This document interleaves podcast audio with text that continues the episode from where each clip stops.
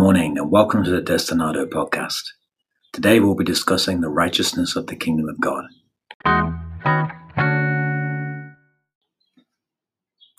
In the Sermon on the Mount, Jesus describes the righteousness of the kingdom, and it's found in Matthew five for those of you following along, five twenty. For I tell you, unless your righteousness exceeds that of the scribes and the Pharisees, uh, Grammatanon and Phariseeoi, you will never enter the kingdom of heaven. The Sermon on the Mount outlines the conditions of entrance into the kingdom. It links together the past and the future, or rather the present and the future, of the kingdom. The qualification for entrance into the future kingdom is a present righteousness, a righteousness which exceeds that of the scribes and the Pharisees. What kind of righteousness is this? The righteousness required for entrance is the one that results from God's reign in our life. The kingdom of God gives to us that which it demands, otherwise we could not attain it.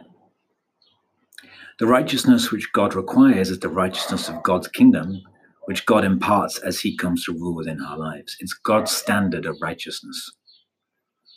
In our text, the righteousness now demanded is set in contrast with the righteousness of the scribes and the Pharisees. This is significant because the scribes and the Pharisees were profoundly interested in righteousness. You could describe it as their day job. The scribes were professional students of religion. They were the men who gave their full time, like professors in a theological seminary, to the study of the scriptures, and whose main objective was the definition of righteousness. The Pharisees were those who accepted the teaching of the scribes, their disciples who put their teachings into practice, Thereby, thereby aiming to achieve a life of righteousness. The scribes and their disciples were motivated by the sole concern of achieving righteousness. Yet our Lord says that his disciples must possess a righteousness which exceeds that. How can that be done? The scribes had developed an enormous body of law to define what was right and what was wrong. They devoted more attention and study to the definition of righteousness than any of us do. For example, the law says that men should not work on the Sabbath. If righteousness consists of obedience to the law, the law must be explicit. The question then is, what is work? If conformity to the will of God is defined in terms of law, then you must know precisely when you're obeying the law and when you're breaking it. The scribes and the Pharisees did not leave anything to private judgment or the leading of the Holy Spirit. They wanted a definition of what was right and what was wrong in every possible situation. Therefore, they had compiled a great mass of tradition, providing this necessary definition of righteousness, which became embodied in the Mishnah and then later in the Talmud. So I'll give an example about what, what is work. So let's say I come home from, or you come home from worship on the Sabbath, and you see a dead leaf on a rose bush beside the walk. And you stop and you pick the dead leaf. Have you worked? Probably not. Then you see a dead twig and you break off a twig. Have you engaged in work? Maybe.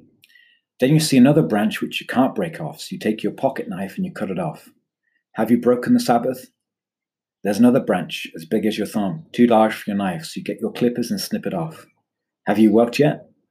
The final step is to prune all your roses. Now, if you're living in terms of law, you must have a dictum from God's law that you may, must know when you're within the will of God, because your salvation depends on it. You must know what is work and what is not. And here's an actual example from Jewish rabbinic law. A man keeps chickens. On the Sabbath, one of his chickens lays an egg. Is it right to eat the egg or is it wrong? Is work involved or not? To the scribes, this was a serious problem, and the rabbis debated this question and came to the following decision. If a man kept chickens for the purpose of producing eggs, and they laid eggs on the Sabbath, work was involved, and to eat the egg meant to break the Sabbath. But if you kept chickens for some other purpose, and they happened to lay eggs on the Sabbath, no work was involved, the eggs could be eaten without breaking the Sabbath.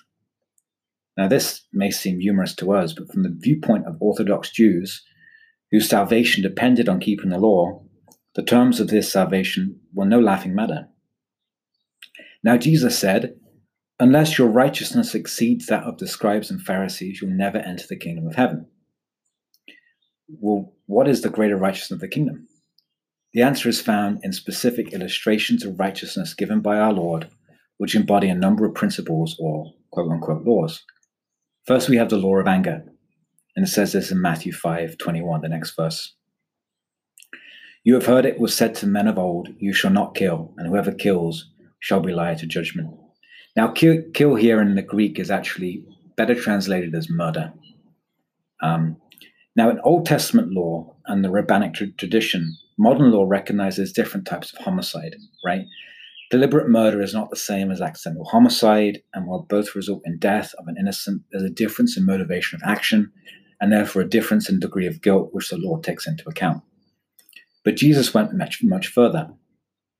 He says, I say to you that everyone who is angry with his brother shall be in danger of judgment, krino, and whoever shall say to his brother, Raka, and that's a, um, a Aramaic word, shall be in danger of the council, or ecclesiastica. Some translate this as church. It's really a, a council. And whoever shall say, you fool, you'll be in danger of, the, of um, fire. Now, the King James Version completely changed the meaning of this saying by translating whoever is angry with his brother without a cause, while others like the Revised Version say anger is sin. Um, the King James says that unjustified anger is sin. And the explanation of this is pretty simple when you look at the Greek. Um, if you look at the Greek Bible, you won't find the words without a cause. They're not in the text, but they were inserted by copyists because the language of the law just seemed too radical. Who can avoid becoming angry once in a while? Surely the Lord didn't mean all anger that condemns men to, to uh, perdition. He must have had reference to unjustifiable anger, anger for there's no provocation. So they changed the old, they changed the meaning. And the apparently harsh saying of the oldest Greek text was softened by the addition of a single Greek word, eke, translated in the King James as without a cause. But that's not what the Lord said. What he said is, whoever is angry with his brother shall be in danger of judgment. And that's the reading of the oldest Greek Bible, which the translator of the Authorized Version did not have access to. So, whoever shall say to his brother Raka should be in danger of the council. In other words, should be liable to trial and condemnation before a council of elders. And now, Raka is an Aramaic word, which pretty much means just empty head. Um, a better Greek word would be kophos. It means There's nothing, nothing of interest or content within someone's mind. Um, but really, we don't know enough about Aramaic to be sure of its meaning. At least I don't. I'm not. Aramaic's not my best language. Um, but in any case, it's a word of strong emotion. It's an expression of anger. And that's all we need, we need to know here. So whoever shall say, you fool, will be in danger of, of the hellfire. Now, um, when I was a boy, I was raised not to... Um, condemn or curse anybody because I had read been read this verse by my parents. I didn't even call someone a poor fool. And I was pretty certain if my tongue slipped and I called someone a, a name, then I'd get in trouble. But that's not quite the way now after I learned Greek that and found the law that that's how it's meant to be taken. For we don't know really what the Arabic word means. But the real meaning isn't found in the precise significance of raka or fool. The point is that both words and many un- others are evidence of anger and contempt towards another. And it's this anger which the Lord is concerned, whatever form of expression that takes. So what did Jesus mean? Is anger as bad as murder? Is the hurling of um, a, a curse word at another person which wounds someone's spirit as serious uh, a fault or failure, an amateia, as the hurling of an axe and someone dies?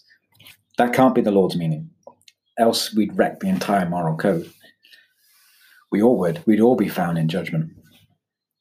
Um, here's the root of the anger, and what Jesus meant is murder is, murder is fault or failure, is amartia, but indeed also anger is amartia. And there's the root of the matter. Anger is amartia, Am- amartia meaning uh, sin or fault or failure. If you've ever found yourself in a situation where you're really angry, and while you didn't murder anyone, if you've given vent to your feelings, you could have done so. It look if looks could split a man's skull, someone's head would have been laid out from ear to ear. If you had a gun, you might have used them. And when there's such anger in your heart, and when there's an evil attitude towards another, there is amartia. Murder is anger full grown. And the scribal teaching laid the emphasis upon this outward act. A man might harbor hatred towards another, but not be guilty of serious sin if he restrained his anger. Jesus says this is not true righteousness. It's not the outward act which is all important, but the attitude of your heart. If in your heart there's a smoldering hatred or bitter anger which is expressed in nothing more deadly than words or even thoughts, in the sight of God, one is um, has amartia, and there is a consequence. You may have swung a club, never swung a club or thrown a stone or shot someone, but if heart harbors bitterness, hatred, anger, Jesus said that you are judged before God as someone who has failed or faulted. The righteousness, therefore, which the kingdom of God demands is not concerned alone with outward acts of, of amartia. It goes behind the act, behind the deed, to the heart, to the kardias in Greek, and deals with what the man is himself before God. Kingdom righteousness is that what you are is more important than what you do, except your righteousness must exceed the righteousness of the scribes and Pharisees. You'll never enter the kingdom of God. So kingdom righteousness therefore demands that you have no um, evil in your heart towards fellow man. And it's obvious that such a heart righteousness can only itself be a gift of God. God must give what he demands. If we know the righteousness of the kingdom of God, the anger and animosity which frequently rises within us because we're fallen human beings can be transformed into an attitude of love and concern.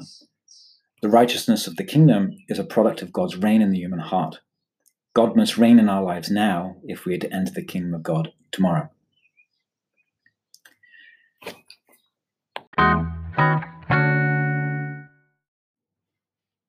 Next is the law of purity.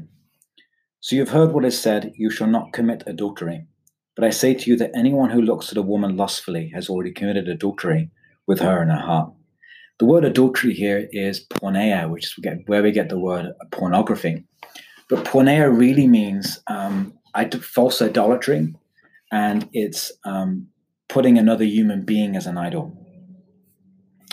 But again here, the greater righteousness of the kingdom of God is a righteousness of the heart in contrast to mere righteous rightness of conduct. The law forbade illicit sexual relationships, and if you abstain from such conduct, you are innocent. But Jesus says there's a higher standard which lays its demands upon men and women. It's the standard of the kingdom. It's a standard which cannot be formulated in terms of a legal code because it goes right to the intent. Before law, adultery is um, amartia. But Jesus says, if in your heart there is lust, you stand before God as a guilty person in need of his forgiveness. Now, do we ever dare to be honest with God's word? There are probably few who hear these words who wouldn't be condemned as an adulterer or adulteress in the strictest sense of this word. Um, I know if you go on the internet, if you don't have an ad blocker on, Um, which I recommend you do, and you go around the internet, images can be extremely triggering um, for both men and women. I know in my own experience, seeing an image of a, um, a naked or lascivious woman online is very triggering, and you have to be careful of what you see. And right there, there and then, um, you're guilty of, of the law.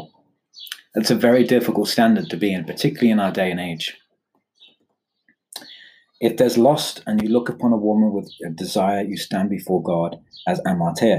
This goes right to the, it doesn't stop with externals. It pierces to our thoughts and imaginations, the purpose of the mind and the heart. It goes to the very reservoirs of being. Um, righteousness, sexual purity begins in the heart. And how, how beautiful this verse is in our modern day and age. In a day today where amartia is glamorized, it's put on display, when social habits thrust temptation on us, where we have to be players and we have to be loose with our morals, and that's seen as admirable, where it's a sign of manhood to be strong and to conquest women, when a woman's value and status is in how she looks and behaves towards others, which is in a sexy way, um, when a woman's value is only in how she um, is a sexual object. How modern this phrase is, it's beautiful. We need to come back to these standards of old-fashioned um, biblical righteousness and purity. It's beautiful. The imperative need, then, for a pure heart is emphasized the words that follow. If your right eye causes you to sin, pluck it out, throw it away. It's better that you lose one of your members than your whole body be thrown into hell. It's very important to note that this verse and those which follow cannot be interpreted literally. You cannot satisfy the righteousness of the Sermon on the Mount alone by fulfilling the external letter of its teachings.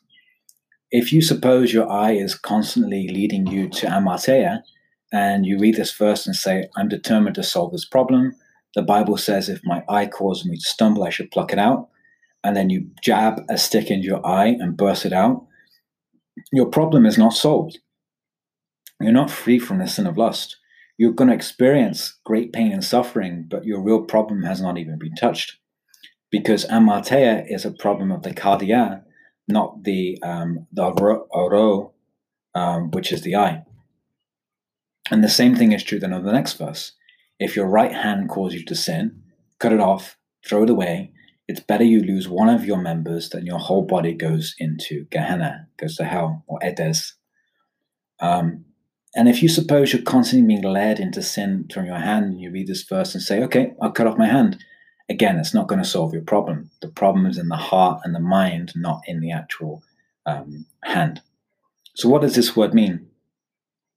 It means that if um, lust is your besetting amartia, you have to do whatever is necessary to find the solution to the problem, whatever the cost may be. If plucking your eye out would solve the problem, do it. If cutting your hand off would solve the problem, do it. Do whatever you must. Do not play with amartia, and do not toy with temptation, or it will destroy you. It will lead you down a, a dark path. Anyone who has played around before with pornography knows that it's a very, very slippery slope. It starts off innocent. It starts off with good-looking women. Soon before you know it, it's good-looking women in their underwear. Before you know it, they're naked. Before you know it, they're doing the sexual act. Before you know it, that's a very deep rabbit hole that leads to all sorts of depravity and images and things we see online. The correct thing to do that's going to save you all that grief is very simple. It's to not do it in the beginning. It's to cut off the source of why you're doing those things in your heart before you lead down that path. Now, it's obvious here that the standard of righteousness transcends the level of human attainment. No one's free from temper. No one's free from lust. Taken out of context, we're all doomed, right? Because no one can meet that standard. No man can fulfill that. Yet it's the righteousness the kingdom demands, and the righteousness which God demands of us. He must give it to us, or we're lost. The only life that can be made pure is the life which knows the power of God's kingdom and his rule. Furthermore, only those in whom God now exercises rule will enter into his future kingdom. This saying, apart from the grace of God, is not salvation, but condemnation. Now look at verses thirty-one, thirty-two. It's also said, whoever divorced his wife, let him give her the certificate of divorce. And this goes back to Exodus and um, Numbers, the old laws.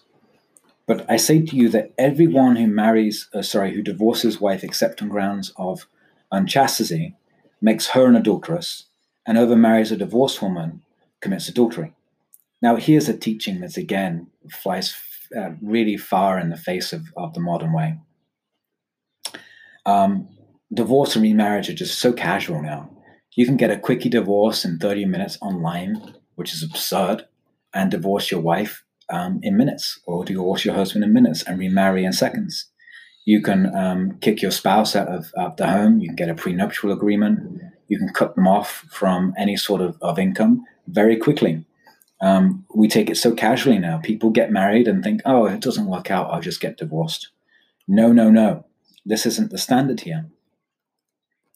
The standards today of, of marital morality are determined by convenience, not the word of God. This unbiblical standard pervades our entire culture. It's nasty. How often a man or woman puts away their partner because they've grown tired of them, or they found a new, a new infatuation. And it's become a modern fashion. God's word said this is amartia. Jesus said there's one grounds for divorce. And this is beautiful because it's a catch twenty-two situation. Um, when one party is unfaithful and breaks the marriage vow, in the sight of God, the marriage bond is broken. Right? When one party does it, the marriage is broken. The Old Testament condemned adultery with the death penalty in Leviticus. New Testament said that the adulterer is considered as dead, and the innocent party is freed from the marriage vow as though their mate had died. But divorce for the sake of marrying another is sin, for it's rooted in lust. Wow, beautiful. So if either one party commits the the um, amartia of of human idolatry, of putting someone on a, on the stand and worshiping them, of going to break their marriage vows, they are guilty. Um, their marriage vows are now broken. The other person can marry, but they themselves are dead to the Lord. They've committed a grave sin, a grave problem. Um, our generation, I think, needs to return to this biblical standard of purity in relationship between the sexes for the foundation of a stable family life. That's the righteousness of the kingdom of God. And how beautiful the marriage vows would be when it's seen as unbreakable, when it's only done before two people and God, and it's a permanent bond, and the penalty of breaking that bond is you are removed from a fulfilling spiritual life.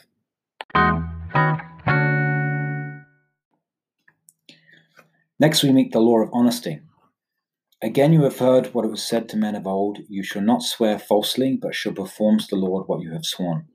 But I say to you, do not swear at all, either by heaven, for it is the throne of God, or by the earth, for it is his footstool, or by Jerusalem, for it is the city of the great king.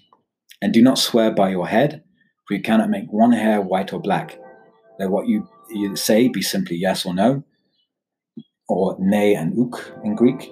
And anything more than this comes from, from evil, or ponero, oppression by toil. Now, it's possible to take, and now it could be is it kakos as well. Kakos can mean unbeneficial. Good and evil in the Bible, this is interesting, either mean beneficial or not beneficial. They don't necessarily mean good or evil. It's what's good for you and what's not good for you. So now it's possible again to take these verses superficially in literal interpretation of the law and miss the meaning altogether. After all, this is what the Pharisees and the lawmakers and the scholars did. They took everything super literally. Now, um, some people feel they satisfy the teaching of this when they never let themselves be put under oath in a court of law. However, a formal oath in a modern legal procedure is not the context of this teaching. The setting of our Lord's word is something quite different. The Jew of antiquity was quite ready to put themselves under oath as a show of alleged goodwill and fidelity. To the Jewish mind, various objects possessed different degrees of holiness, and an oath was only binding to the degree that the object using the oath was thought to be holy. So according to scribal tradition, a man might bind himself by a succession of oaths, and yet never violate his word without guilt. And that reached its climax in a scribal discussion of the validity of oaths, which really makes a mockery of our basic ethic of honesty. In other words, if you went to court and you did an oath on a um, a novel, as an example, and said, I make all these oaths on this novel, and then you break those oaths, you haven't actually broken an oath because that novel is not holy. But then if you were to make the oath in the Bible, you could not break that oath because the Bible is considered holy. That's just a mockery of honesty. That's not correct. So, um, And that's the historical situation which is in the background of the law's teachings. Jesus said, do not swear by heaven, nor by earth, nor by Jerusalem, nor by your head. And these and many other objects were used in the taking of oaths. What our Lord means is this: if you must take an oath before your word can be trusted, that very fact convicts you of being in amartia. The man who knows the righteousness of the kingdom of God does not need an oath at all. His word is valid. His word is like the word of God, which is truthful and always accurate and only stated when it needs to be stated. And again, how modern and beautiful this teaching is. My goodness, beautiful. It's not found in the formal oaths in the legal process. It's, it's found about people who are sincere about keeping the letter of their agreements. But if they, um, and not if they can't find a way around the letter and take advantage of the competitor. This is what we do today. We make a legal contract and then we find ways to get out that legal contract and do whatever we want. That's not the letter of the law. Um, and the righteousness of the kingdom of God cuts squarely across this hypocrisy. Um, it's let your word be your oath. What you say, you, when you say you're going to do something, let your neighbor be able to trust your word, both in spirit and the letter of your promise. And that's the law of honesty. And my goodness, how the righteousness of the kingdom, the law of honesty, tests business ethics. If you are in business and also a believer, this is the standard, and it's a beautiful standard. We would have great business without this. In our competitive society, Christians often employ the world standard in the conduct of their business rather than the standards of God's kingdom. You'd never know from the way some Christians conduct themselves in business relationships that they knew anything about the righteousness of God. God wants us to bear our testimony with our lips, but even more important is what we are and how we live. And unless our righteousness exceeds that of the Pharisees and the scholars, we can never enter the kingdom of heaven. And let's just consider one more illustration for kingdom righteousness, the law of love.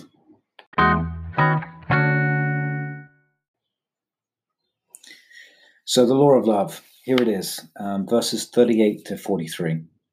You've heard it was said, an eye for an eye, a tooth for a tooth. But I say to you, do not resist one who is evil. If any one of you hits the right cheek, turn the, the other one to him too.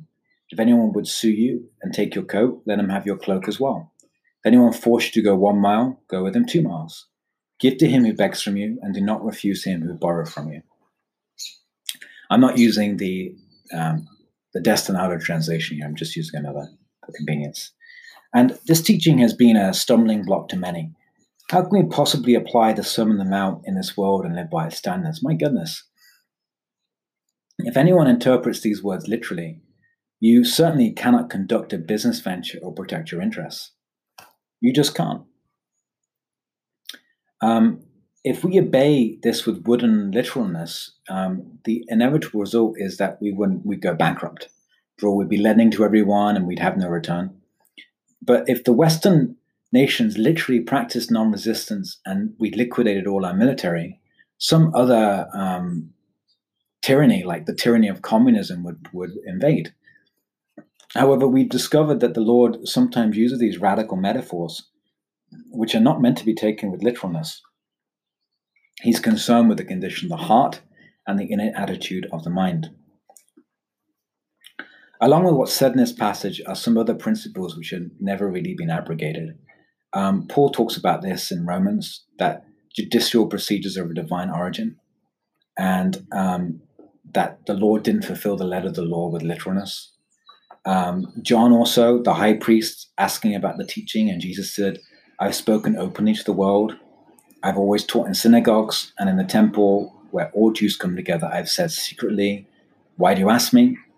And um, Jesus says, if I've spoken wrongly, bear witness to wrong, but if I've spoken rightly, why do you strike me? That's right before he's about to be killed. So we have to look beneath the letter of the teaching to discover its meaning. And reflection shows that it's it's possible to fulfill the letter of this teaching and yet completely miss the true meaning. Um, you've probably heard about a pacifist who believes in physical non-resistance. Um, this famous story. He and a friend were walking down the street one day when the pacifist fell in discussion with the third man, led to a quarrel. His opponent hit him in the face, and the pacifist literally turned the other cheek and was struck again. Thereupon he turned and he walked away. And the friend said to him, I don't see how you could exercise such self-control and let yourself be struck twice. How do you do it? The pacifist said, I turned the other cheek, but you did not see how I was boiling inside. What he really wanted to do was to return blow for blow. He didn't know about the righteousness he professed. Now, let's not under- misunderstand. There are situations where one will need to fulfill the very letter of this teaching. It's possible that the context of this passage is to be found in the earlier saying, the Lord, blessed are those who are persecuted for righteousness' sake. There are times when men will persecute you because you are a follower of the Lord Jesus and because you do good, because you do right. And the prime emphasis is upon persecution by word of mouth, not on physical violence. You will meet opposition and sometimes bodily harm will befall you because you do what is good. This doesn't often happen in Christian countries, but in other lands, Christians do suffer from physical persecution. And when a follower of Jesus meets persecution, because they're a learner and disciple, they don't fight back. A missionary friend um, I read online recently, I heard, had some dental bridge work done.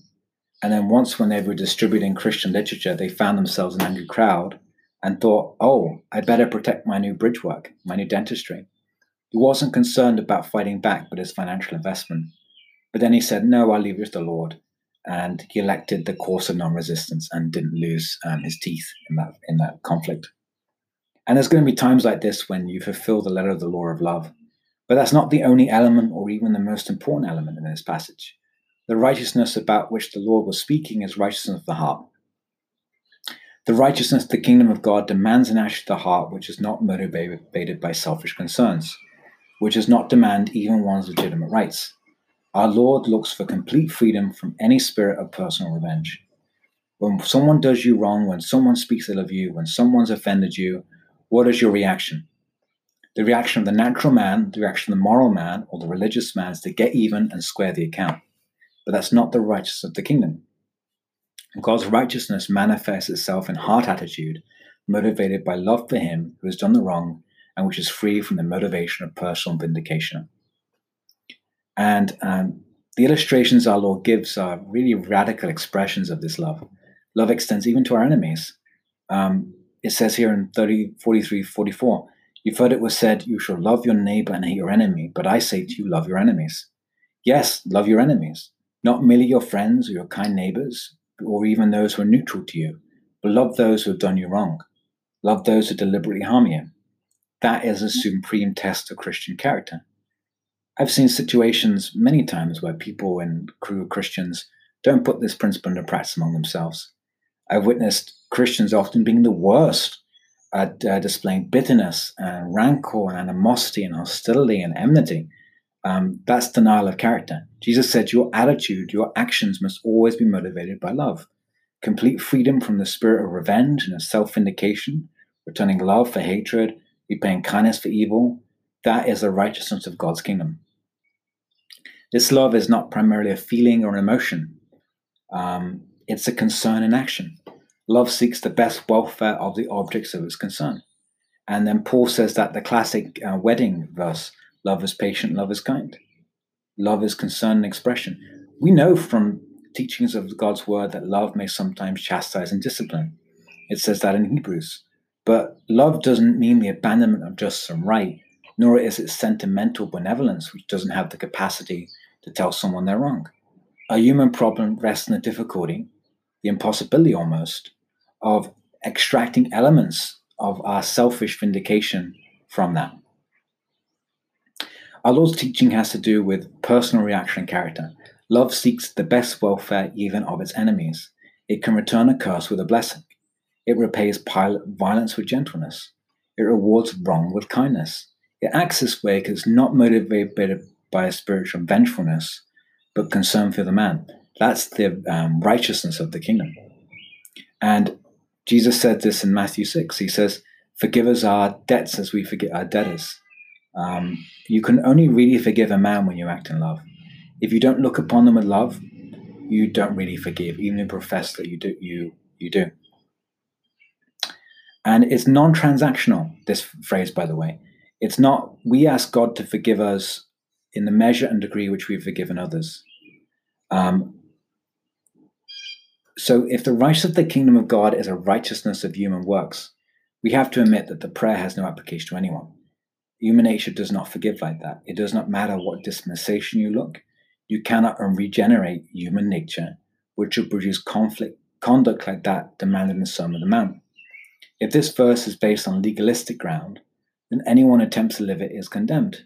We need God's perfect forgiveness, and it's not human nature to forgive like that. It's difficult. And the word of God here has a way of explaining ourselves. And later on in Matthew, the Lord explains what this forgiveness means. If you remember, Peter was troubled by Jesus' um, teaching about forgiveness. How could anyone forgive so completely? So finally he came to the Lord and said to him, Lord, how often shall my brother sin against me and I forgive him? As many as seven times? Now, seven is not a very big number, but let's consider the situation. If someone offends us in the same way seven times succession, can we honestly forgive him the same insult seven times? You're going to think, this guy hasn't learned. I'm not going to forgive them anymore. But listen to what Jesus said. He says, I do not tell you seven, but seventy times seven. That's four hundred ninety times. Now, suppose someone insulted you severely four hundred ninety times in succession. Suppose someone rang you up every morning at nine a.m., and they cursed you out four hundred every day for four hundred ninety days in a row. That's almost two years in a row. Could you forgive him? You wouldn't want to. Only a heart filled with the grace of God forgive like that. And um, he, Jesus illustrates this level of forgiveness through that parable about the man of the talents, if you remember that um, sermon well, that the man who has ten thousand talents, which is ten million dollars, he's forgiven his debt, but then someone else owes him twenty bucks, and he puts him in jail. And then, um, can you imagine forgiving for ten million dollars? What forgiveness and grace is that? And then the man says he doesn't repay that, and he throws the other man in jail for twenty bucks. Um, so when we pray, forgive us our, our debts as we forgive those who um, have amartia against us, notice one thing. God's forgiveness precedes and conditions my forgiveness over someone else. The point of the parable is in this fact. Human forgiveness is grounded upon and motivated by divine forgiveness.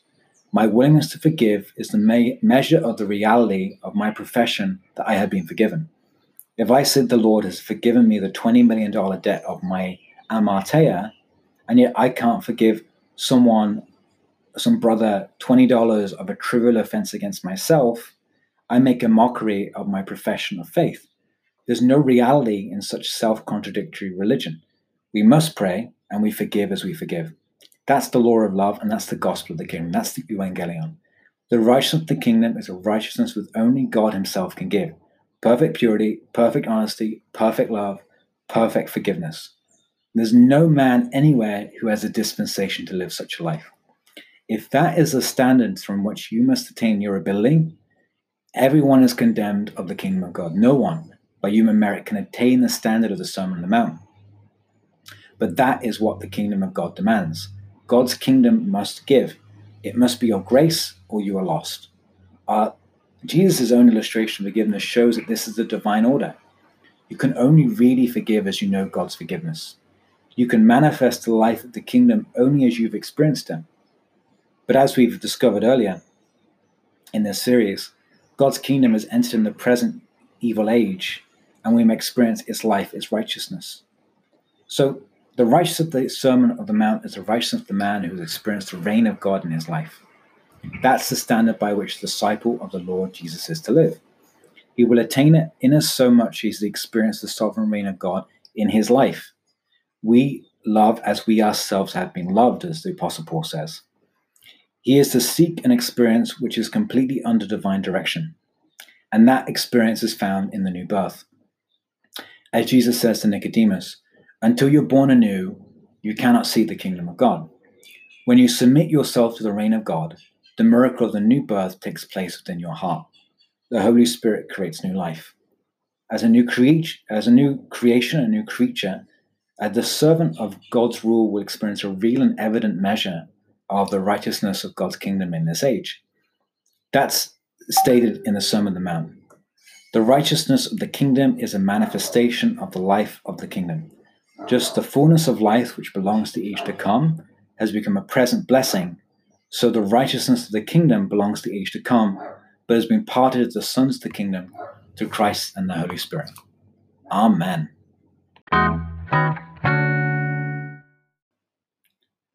I hope you've enjoyed this short recollection on the righteousness of the kingdom of God.